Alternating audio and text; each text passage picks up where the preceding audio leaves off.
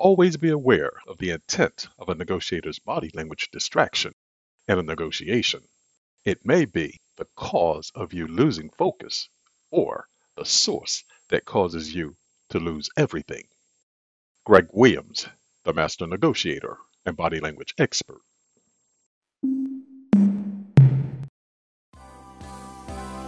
Hello, and welcome to Greg Williams, the master negotiator and body language experts podcast.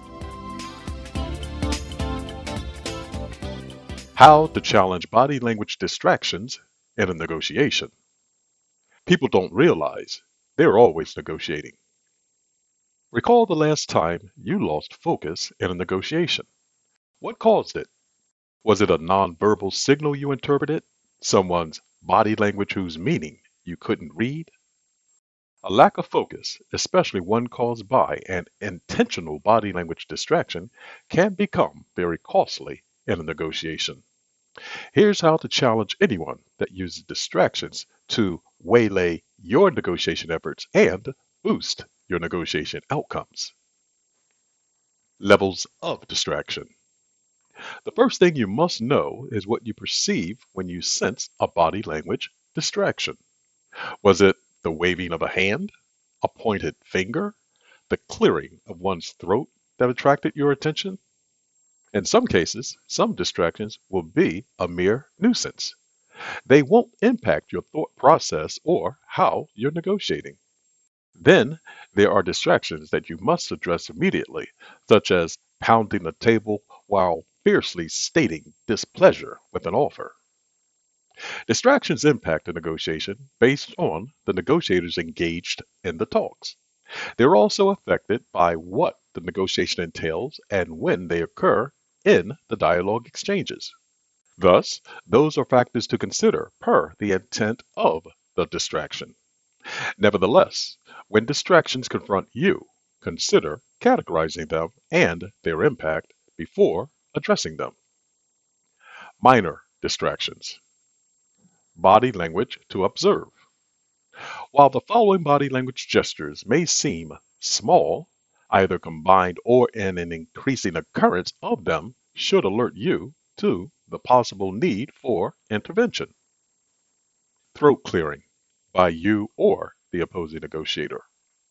If this frequently occurs, you'd be the one to determine what is frequent. Based on your assessment, do or don't raise an issue about it. That is, not until it crosses your threshold of warranting attention should you address it. Throat clearing can be a sign of stress. If the negotiation has reached that level, the cause of the pressure would need addressing. Hand waving. Hand waving is another form of expressing one's inner feelings and emotions.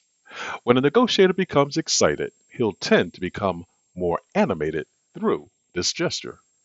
If you observe an increase in this body language gesture, be mindful of what's causing it.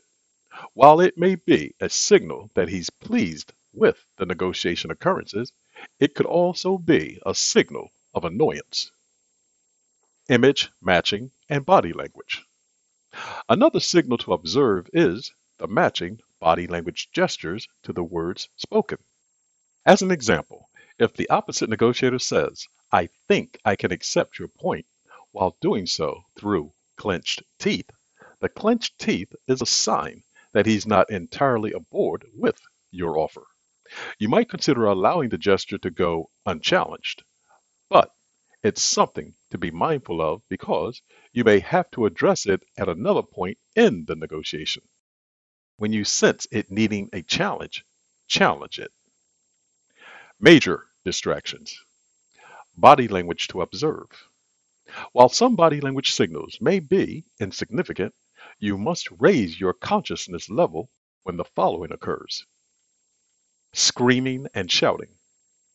Some negotiators scream as a way to enhance the body language gesture that accompanies that action. Example, literally sitting on their hands, maintaining a poker face, etc. While shouting during a negotiation can be a sign of frustration, it's the escalation level that should draw your attention. In some situations, a negotiator may attempt to use his heightened voice tonality for intimidation, or he may try to use it as a distraction to divert your attention from what you're discussing.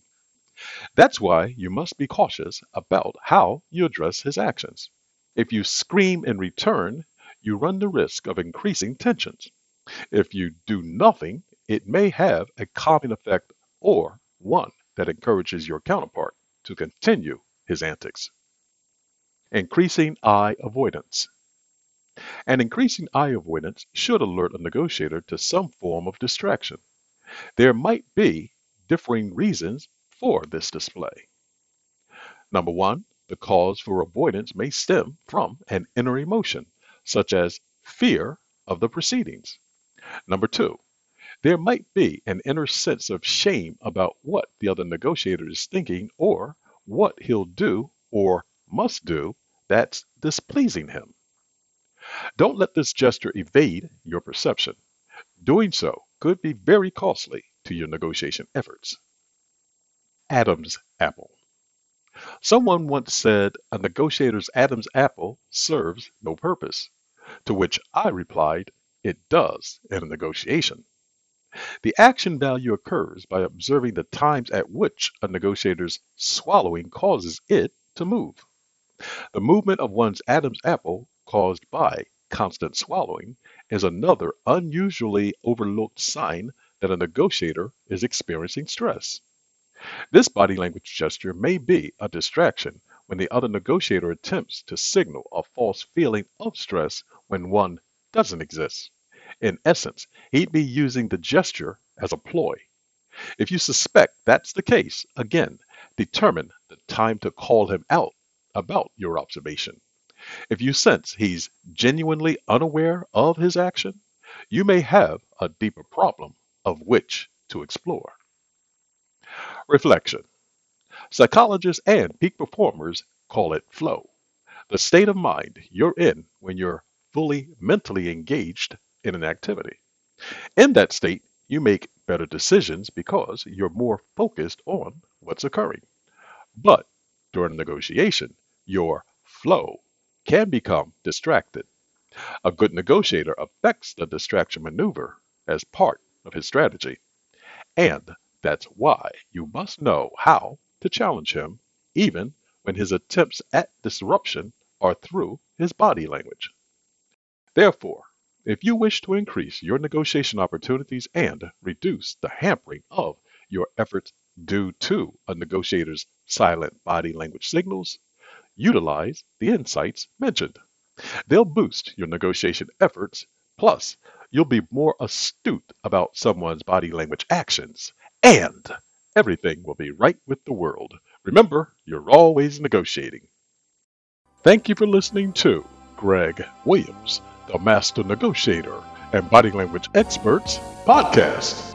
If you'd like to reach me, please do so by sending an email to Greg, G R E G, at the T H E, Master, M A S T E R, Negotiator, N E G O T I A T O R dot com. And please feel free to check out articles I've written about negotiations and reading body language at www.themasternegotiator.com. Remember, you're always negotiating. Goodbye for now.